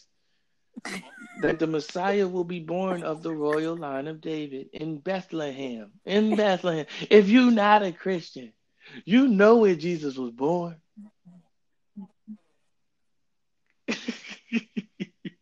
uh, I mean, of course, um... of course, I don't think they were celebrating Christmas at Did that time. miss that? But I mean, Christians that can hear me today, or unbelievers that can hear me now, you know, oh little town of Bethlehem, you know where he was born. So were they lying all along? The village where King David was born, okay, so the crowd was divided about him. So okay, apparently, and you see, I see this all the time. As an apologist, I see this all the time. I'm like, y'all be so close to the truth. Mm-hmm. y'all be so. I'm like, you got it. You almost got it. And then it's like mm. just this veer. You just veer off. It's not you. It's not you. We wrestle not against flesh and blood. Um, yeah we wrestle we wrestle not against flesh and blood, but against principalities and the, and rulers in high places and all of that type of stuff. But um but it would be you if you you know it would be you if you choose not to seek after truth and the bible says um the bible says uh you will if you seek me you will find me if you search for me with all of your heart so combat these lies or not even combat these lies. Try to double down on them as much as possible. Search for him with all your heart. Search for him. Search for him. Thank you for listening to this podcast. This is step one. I don't know what step you are in, in in the process but search for him and find him. Search for him with all of your heart. You will find him.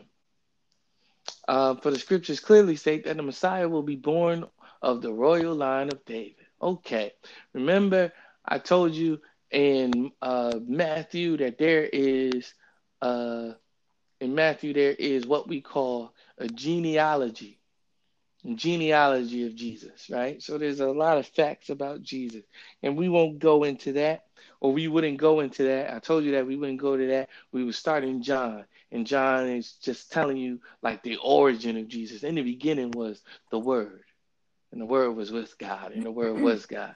Matthew approaches it very differently. Matthew approaches it this way. This is the record. This is Matthew chapter 1, by the way the ancestors of, of Jesus, the Messiah. This is the record of the ancestors of Jesus, the Messiah, a descendant of David and of Abraham. That's verse 1. A descendant of David and of Abraham. Abraham is super important, and so is mm-hmm. David. Remember, I keep telling you guys that the mm-hmm. Bible tells the story of Jesus Christ. That's what the Bible is. That's the point of the Bible. That this Bible is telling you, is telling and is weaving a story about our Lord and Savior Jesus Christ. So if you can't find the book, if you can't find the book that you want in there, oh, I want the book of, I want the, I want the book of Judas to be in there. Well, first of all, that's a lie. So we can't put that in there because it's a lie. I want the Dead Sea Scrolls to be in there. Sorry, I can't put it in there. Doesn't tell the story of Jesus. Might be a very, might be, in the Dead Sea Scrolls don't even tell about Jesus. It talks about like stuff that was happening during the time and like the time when Jesus, where the guy wasn't even speaking. Why would we put this in there? Oh, that's the Apocrypha. Oh, I want the Apocrypha in there. For what? So don't let people trip you up about that. Like, well, why isn't this book or why isn't that book in there? Because they don't belong in there. Point blank, period. They don't belong in there. That's the answer. Um. Okay, so Matthew chapter one, verse one, and it, usually genealogies are boring, but this genealogy itself is very important. You will find a lot of um, familiar names in this genealogy verse 2 Abraham was the father of Isaac. So, Abraham, who is Abraham? Abraham is, read Romans chapter 4. Abraham is the forefather of our faith. Abraham had the type of faith that God approved of, and he was like, "Word, bet I'm gonna count, I'm gonna credit your faith as righteousness, Abraham." And so now that's the type of faith that God wants, faith that we accept Jesus through. Crazy. Abraham was the father of Isaac. Isaac was the father of Jacob. Jacob was the father of Judah and his brothers. Judah was the father of Perez and Zerah, whose mother was Tamar. Perez was the father of Hezron. Hezron was the father of Ram. Ram was the father of Abinadab. Abinadab was the father of Nahshon. Nahshon was the father of Salmon. Salmon was the father of Boaz, whose mother was Rahab. Remember Boaz? Remember Boaz, the kinsman redeemer? to Ruth. Jesus is our kinsman redeemer. Mm-hmm. I'm trying to tell y'all. Read Ruth. Ruth foreshadows what Jesus is, is the foreshadowing of what Jesus does. Jesus is our kinsman redeemer. Remember, I keep telling y'all that Jesus is um that Jesus is the bridge between man and God. So therefore, he's that's and and it's only right that he would be the God man because he is the the the bridge between God and man. He's also our kinsman redeemer. So where Adam jacked up, Jesus picked up. Amen. I just can't. Hey, let's go. But Boaz came from the lineage of of of, of right. David. Ultimately, he's he was before David, but he came from the lineage of David. Boaz was the father of Obed, whose mother was Ruth. hmm Obed was the father of Jesse. Jesse was the father of guess who? King David. David, King David, they wrote. David was the father of, of Solomon, whose mother was Bathsheba, the widow Yes. of Uriah. Wow. Wow. Wow. Wow. Wow. God is so good. David was the father of Sam of, of Solomon, right? Whose mother was Bathsheba, the widow of Uriah. David didn't get Bathsheba the right way. Mhm. David had Uriah killed. God was very displeased with that. Very displeased. So much so that their firstborn passed away and all of that type of stuff. But God said that, you know, um, you know, a lineage, a line will come after you. God was very displeased with what Jesus did with Bathsheba. But even still, God used that and still had Jesus come from that lineage. David did it with Bathsheba. Hmm? You said what ba- what David did with Bathsheba. Yeah. Okay. What I said, Solomon? You said Jesus. What I said, but What Jesus did with Bathsheba. oh No. well, David, Jesus, ain't, David Jesus ain't never did nothing of the sort like that. David. David. Thank you. See, that's why you're here. ah, ah, great. Solomon was the father of Rehoboam. Rehoboam was the father of Abijah. Sure. Abijah was the father of Asa. Asa was the father of Jehoshaphat. Jehoshaphat was the father of Jehoram. Je- Jehoram was the father Hmm. of Uzziah. Uzziah was the father of Jotham. Jotham was the father of Ahaz. Ahaz was the father of Hezekiah. Hezekiah was the father of Manasseh. Manasseh was the father of Amon. Amon was the father of Josiah. Josiah was the father of Jehoiak, Jehoiakim and his brothers, born at the time of the exile of Babylon. After the Babylonian exile, Jehoiakim was the father of these names, was the father of Shealtiel, of Shealtiel, and Shealtiel was the father of Jeroboam. And that's why people don't like reading gene- gene- genealogies. This, This is is exactly it. why. This is exactly why. See? But this one is very important. Yeah, push to Sheat- Shealtiel was the father of Jeruzabel. Jeruz Jerub Zerubbabel. Jeru- Zerubbabel. Zerubbabel. Yeah, yeah. Zerubbabel was the father of Abiud. Abiud was the father of Elo- Eliakim. Eliakim. Eliakim was the father of Mhm. Azor. Azor was the father of Zadok. Zadok was the father of Zadok was the father of Akim. Akim was the father of Eliud. Eliud was the father of Eleazar. Eleazar was the father of Matthan. Matthan was the father of Jacob. Jacob was the father of Joseph, the husband of Mary. Mary gave birth to Jesus, who is called the Messiah.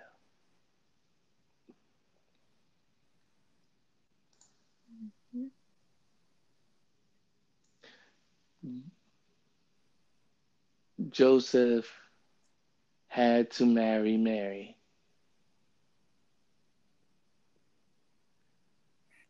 Because so that Jesus could be born. And that's the thing. That's the thing, right? That's the thing, right? We don't know what God is okay. doing. Right. Right. Like all of this, just you reading it, I went through like every story about mm-hmm. all of it and how it all just like unfolds and goes right into who Jesus is. Yeah. And how the development of that and in each and every body had to walk a certain way. And that's this is why um mm. God had convicted that's me good. personally with the good that I do. Because there's an mm. inherent mm. good that comes with who I am. And I could mm. be, you know, someone else's faith is contingent upon my obedience to do what it is that he's called me to do. So I, what do you mean an inherent good that comes with who you are?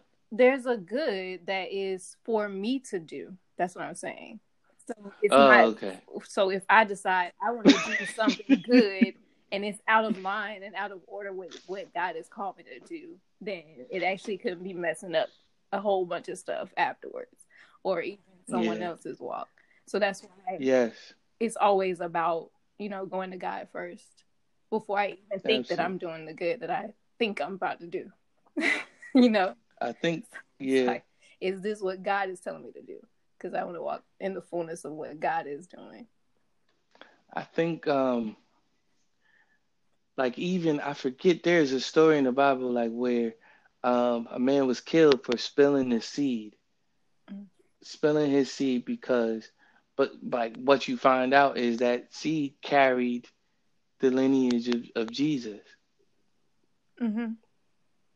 Like it was, it, it was important. He he died because of that. Like I was like, what did you, what did you doing? So, yes. Yeah, so let's finish. I think that's the bulk of it. Am I in the right? Okay. For the scriptures clearly state that the Messiah will be born of the royal line of David. So we just read that. Yeah. He was born in it. In mm-hmm. Bethlehem. We know where Jesus was born. Mm-hmm. The village where G- where King David was born. So he was born there. So the crowd was divided about him. Why? Why was the crowd divided? Because they didn't sometimes you sometimes people be divided about him. And this is what this podcast is for. The people that are divided about him based on lies or based on misinformation or based on um, lack of information.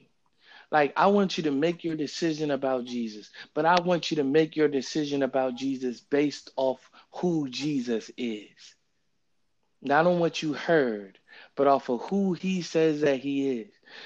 Jesus talked to um, Peter and he says, Who does man say that I am? And, and Paul was like, Oh, I got a gang of things that they say about you. Some call you the prophet. Some say that you Elijah. Some say that you this. Some say that you that. And he's like, All right, cool. But who do you say that I am? That you are Jesus Christ, the Son of the living God. Mm. So like make your decision, but make it I want you to make your decision based off of who Jesus is. Point blank period. And I believe that he does too. I don't think he wants you to be blind. The Bible says that he wishes that no man perish. He wants you to be he wants you to know who he is. He does. Verse 45, when the temple guards returned without having arrested Jesus, see it wasn't his time the the leading priests and Pharisees demanded, "Why didn't you bring him in?" I know everybody was like confused at this point. What? Right. Like y'all saying he's this, but is he really? Is he not? Because y'all still didn't do anything, and it's just all of this is confusion at this point. Okay. If these things weren't true about Jesus, Jesus would be committing blasphemy. Jesus, would, and that, that that would be wrong and that and according to Jewish law, that is enough for them to bring him in. Right. But he wasn't lying; he was telling the truth. But he look at their reason for not bringing him in, though. We have never heard anyone speak like this. Like that, yeah. that's all, it, and that's what it was. He was he was bold. He was out there. He was. It was like if he's crazy, why he's so confident? Mm. like that's that's that's really where they were.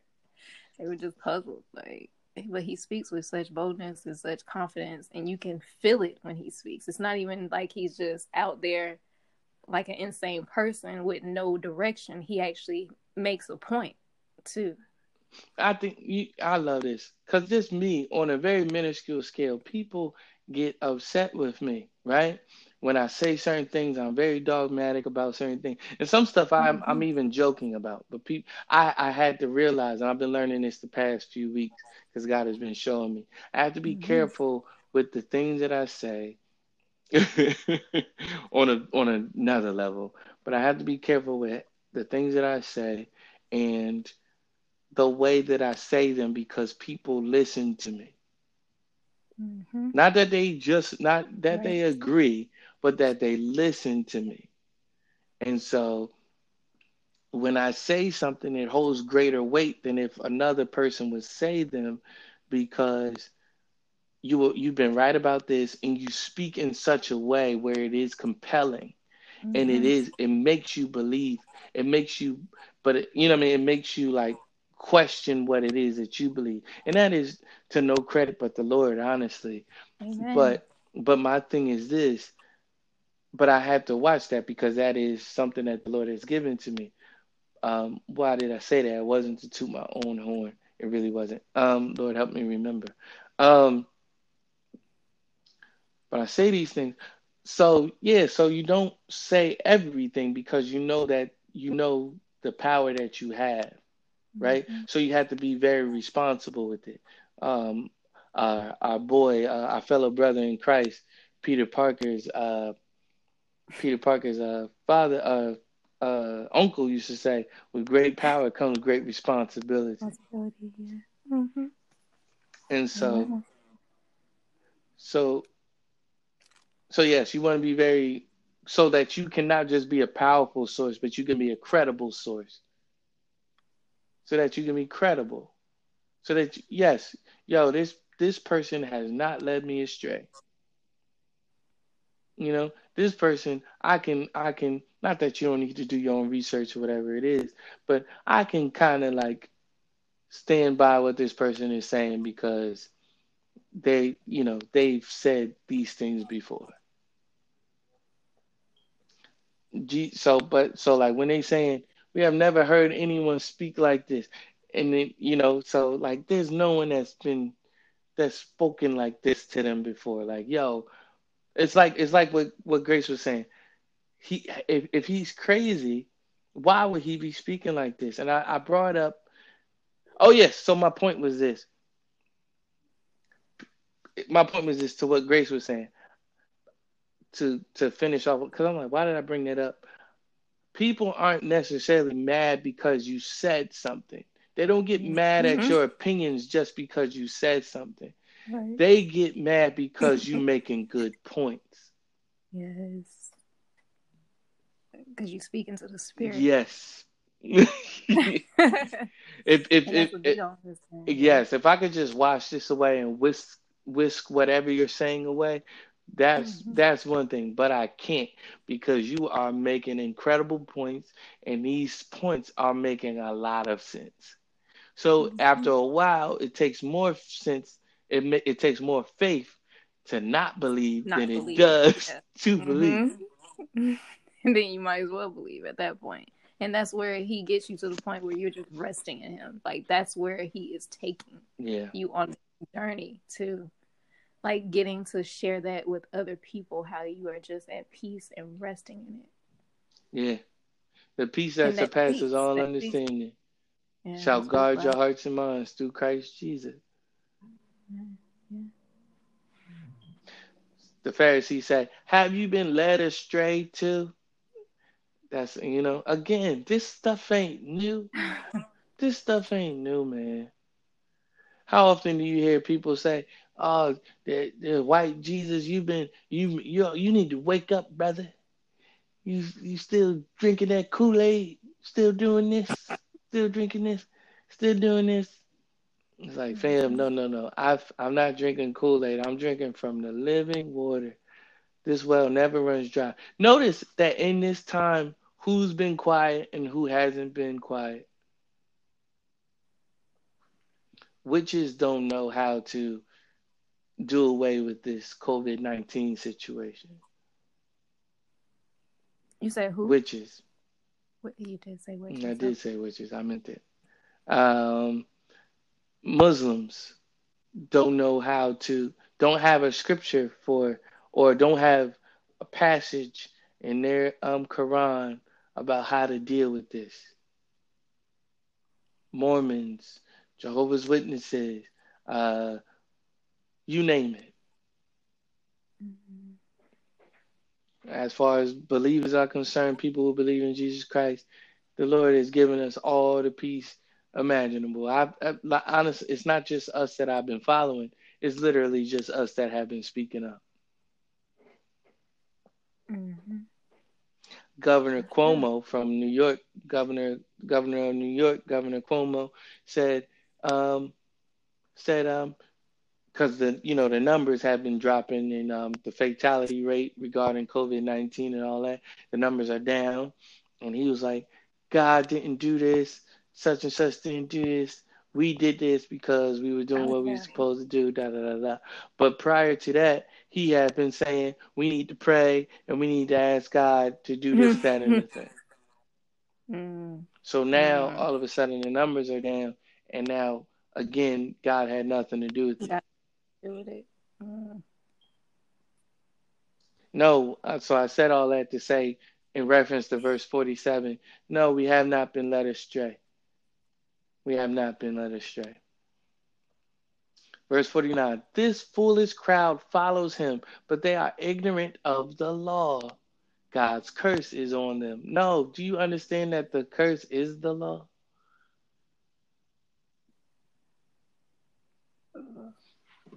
it's the law. They they they looking at it completely different. They they still trying to again. They're like, we got to do this in our own power. And Jesus is like, yo, I'm the way. I'm the way. Then Nicodemus, the leader who had met with Jesus earlier, spoke up. Remember Nicodemus from verse uh from chapter three. He, that came to him in the night. Yep, that's yeah. Nicodemus. So he's trying to shoot Jesus some bail. Literally. He says, Is it legal to convict a man before he is given a hearing? He's like, Hear him out first. but he trying to be real cool about it because he don't want them to know. I went and met with Jesus. Actually, he's not that bad. he cool. He, he cool, cool people, man. Listen, hear him out. He, he might just tell you the way to, to get to the Lord. He might just tell you that. I had an image of that one dude with one line in the movie. that was it. Yeah. that was it. He ain't all that bad. Thank you for trying, Nicodemus. Um, verse 52, they replied, Are you from Galilee too? Which was not a good thing. Remember in the Bible, they were saying, um, I, I don't know the scripture, but they were saying, um, can anything good come from Nazareth? Yeah, yeah. Um, in ref, uh, I I love to quote my brother Sho Baraka, who said, "The only thing good came from Nazareth." Mm. Yeah. So search the scripture and see for yourself. No prophet ever comes from Galilee. Well, there's a first time for everything. The prophet, the prophet, the Savior came from Galilee. Then the meeting broke up and everyone went home. Thus, ending John chapter 7. We will read John chapter 8 uh, next week for your listening and spiritual pleasure. Grace, Grace, you could close this out. I don't know why that's funny. I guess that's funny. I guess. Sorry. You ready to go? I'm ready to go. I'm hungry now. So. Okay. All right. Go ahead. Oh, you want yes. me to pray us out? Okay. Father God, in the name. Oh, you want? I didn't hear that. Go ahead. Father, in the name of Jesus, we say thank you, Lord, for revealing yourself to us, Lord. Um, cause us not just to be hearers of your word, but doers also. Cause us to be more and more like you. And I think oftentimes um, becoming more and more like you means becoming more and more bold and caring less and less what people think about us. Only in caring more and more about what our Father has to say about us. We might say some very harsh things. We might do some very some some things that don't make any sense to people. But we pray this prayer of becoming more and more like you. It won't look anything like what we wanted to or what we think it would look like. But Lord, um, just let it look like whatever it is you have designed for it to look like. Um, we ask that everyone that hears this podcast that they would come to know you. That is our prayer. That is our prayer. We pray that yes. they come to know you and not just know you as, oh, you know, it just becomes intellectually, um, you know, just to become intellectually high or whatever it might be, but to really know you for who you are. The word, the word says that, and, and you said this in John chapter three as well. You said, and they that worship him must worship him in spirit and in truth. To cause us to worship you in spirit and in truth. Let us fear you more than anything else. Because you're the you you are love and your word says that perfect love casts out all fear. Ain't that crazy how, how it works? How how trusting in you and putting fear putting our fear in you. And it's not even fear in that regard, because you always tell us not to fear. To fear you is to respect you and to respect you above all else. And to say, like, look, you are the one to, if there's the, anything to be feared, it is you. So cause us to fear not serving you, cause us to fear not speaking up for you, if anything at all. Cause us to not cause us not to uh, put our trust and our hope in anything else other than you because you are the one and true living God. We love you, we glorify you, and we say thank you. I pray that anyone that hears this, that they would give their lives to you. And if you want to give your life to the Lord and you say, look, I'm in, we in chapter seven, I done heard enough. How do I accept him? I just want you to say, Lord, I, I, I'm a sinner, I am a wretch undone, and I give my life to you. Consume me, take me, make me your own. In Jesus' name, say prayers, say a prayer to that magnitude. I'm not going to tell you exactly how to pray. You can pray that exact prayer, and it will be done. But you can pray a prayer, a very personal prayer. God will hear your heart. The Bible says that if you confess with your mouth and believe in your heart the Lord Jesus Christ, you shall be saved.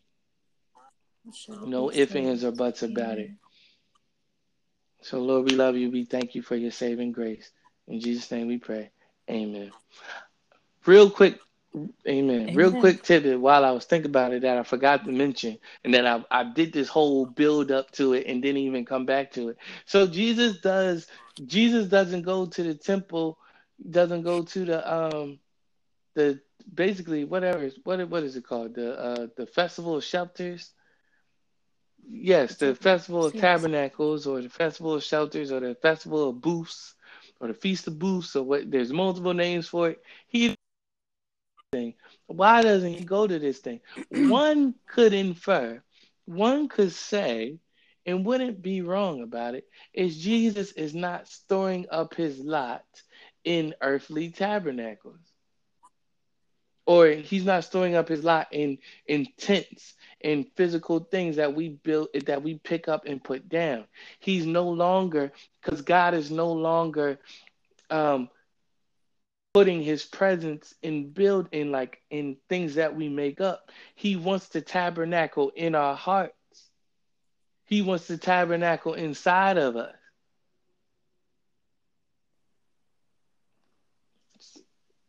One could say. Yeah. Like, look, I, that's true. He didn't show up at the festival, he but he did he, still yeah, go where they were. He went towards the temple because he was going to teach. Yeah, he, he went, that. but but he he told his brothers that he wasn't going to go. Um, but he went, but like he he put no, and I'm I'm pretty sure he wasn't doing what they was doing, but he stored up no uh, appreciation for it. He showed no regard for it. Right. Because the Bible says he look, I right now he's he's dwelling, he's tabernacling. What does tabernacle mean? Like tab like literally tabernacle meaning like to dwell with, to dwell amongst. He was tabernacling with us in his earthly ministry. Now he sent the Holy Spirit to tabernacle inside of us. We are the temple. And that's what it means for us to say when the Bible says that your body is a temple. It don't necessarily mean don't tattoo yourself. That's the, if that's what that means, that is a way lesser meaning of what that scripture means, and it don't mean that. It don't mean not to tattoo yourself. It ain't talking about that. It's talking about how how the Holy Spirit wants to live inside of us. We are the temple of Jesus Christ. Our body is a temple. That's what that means. So, so yeah. Grace, I want to say thank you again for doing this with me. Appreciate mm-hmm. You're welcome. Yeah. Thank you. No problem. Honestly. So we'll see you guys next week, I believe. Pray for Grace. Pray that she um feels better. She wasn't feeling too. Uh, oh my goodness! She wasn't feeling because because um amongst the amongst the multitude of believers, amongst the multitude of counsel there safety. And because when two or three are gathered, he will be in the midst. And where the Spirit of the Lord is, there is liberty. So, pray for grace, pray for healing. Um, thank you for all that are listening. Send your prayers over to her. And uh, we're going to get through this whole craziness together. Peace. Peace. Amen. Thank you